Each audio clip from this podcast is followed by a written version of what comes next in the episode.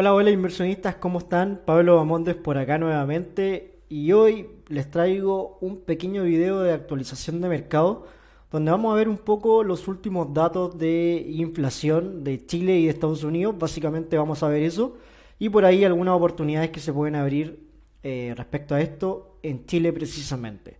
Nada más que eso veremos el día de hoy. Y obviamente antes de comenzar, te quiero invitar a que te suscribas a este canal de YouTube, a mi canal de YouTube para que podamos seguir haciendo contenido como este y podamos seguir ayudando a las personas, a los inversionistas, a poder tomar mejores decisiones con sus inversiones.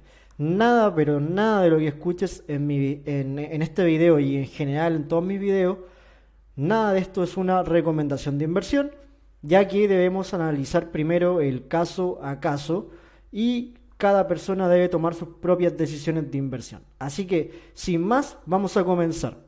Lo que les quería comentar es que ya tuvimos este día lunes 8 de mayo el dato de inflación en Chile, el cual fue 0,3% eh, la variación mensual, ya IPC del mes de abril 2023. Y el dato, la verdad es que salió un poquito bajo lo esperado. El, promedio de los analistas eh, estaba esperando un 0,4% y finalmente fue un 0,3%. Así que, como pueden ver en pantalla, nuestra inflación en términos anuales a abril del 2023, como pueden ver acá, descendió de un 11.1 el mes anterior a un 9.9. Por lo tanto, hemos visto ya desde noviembre de 2022 cómo la inflación anual va bajando en forma de escalera hacia abajo y esta última baja que se pegó fue eh, bastante más fuerte que las anteriores. Por lo tanto, nos da una clara señal de que ya las, tasas altas del Banco Central están funcionando. Eh, el hecho de, desincentivar un poco el consumo está funcionando al menos en nuestra economía para poder bajar la inflación. Ha sido difícil, ha sido un camino un poco duro, pero la verdad es que ya estamos viendo los primeros resultados importantes. Por lo tanto, yo me atrevería a decir, desde mi opinión y desde mi punto de vista, que el Banco Central debería comenzar un ciclo de bajas de tasa a partir de el último trimestre de este año 2023. No creo que lo haga antes y dudo que lo haga después. Creo que la mayor probabilidad es que comience durante el último trimestre, ¿ya?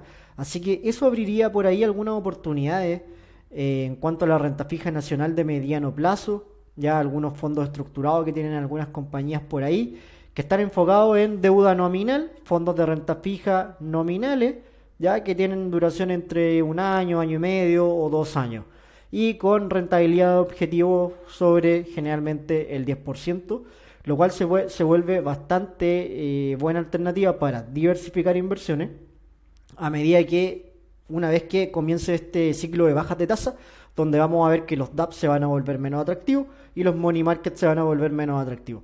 Por lo tanto, invertir en este tipo de fondos, ya irlo viendo para poder engancharnos a una tasa TPM alta, eh, es una muy pero muy buena alternativa y como te decía, esto no es una recomendación de inversión, es algo que estamos viendo, es donde estamos viendo que hay valor para eh, tus inversiones en los próximos, de aquí a los próximos dos años. Así que Ahí se abre una oportunidad. Si es que no sabes del tema, averígualo con tus asesores, consejeros financieros.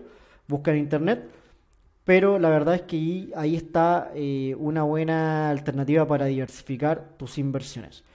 Y por otro lado, además del dato acá en Chile, eh, también tuvimos hoy día, hoy es miércoles 10 de mayo, tuvimos inflación en Estados Unidos. ¿ya? Como pueden ver en pantalla, el dato de inflación en Estados Unidos fue de 0,4, ¿ya? Como pueden ver. Y si nos vamos al calendario económico para ver claramente toda la información, ahí les estoy marcando el IPC subyacente que salió 0,4 según lo esperado. ¿ya? Y por otro lado, el IPC mensual que también salió 0,4 según lo esperado. Recordar que el IPC y el IPC subyacente se diferencian en que el subyacente va sin energía ya sin energía y sin alimentos, como para mostrar un poco, sacar un poco los más volátiles de, la medición.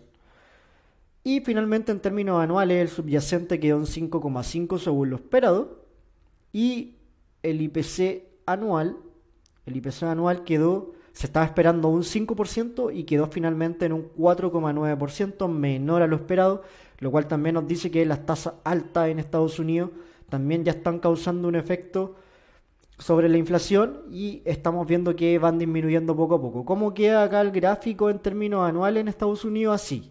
Esta es la inflación en términos anuales en Estados Unidos, como ha ido bajando del 8.2, 7.7, 7.1, 6.5, 6.4, 6.5 y 4.9 ya en abril de 2023.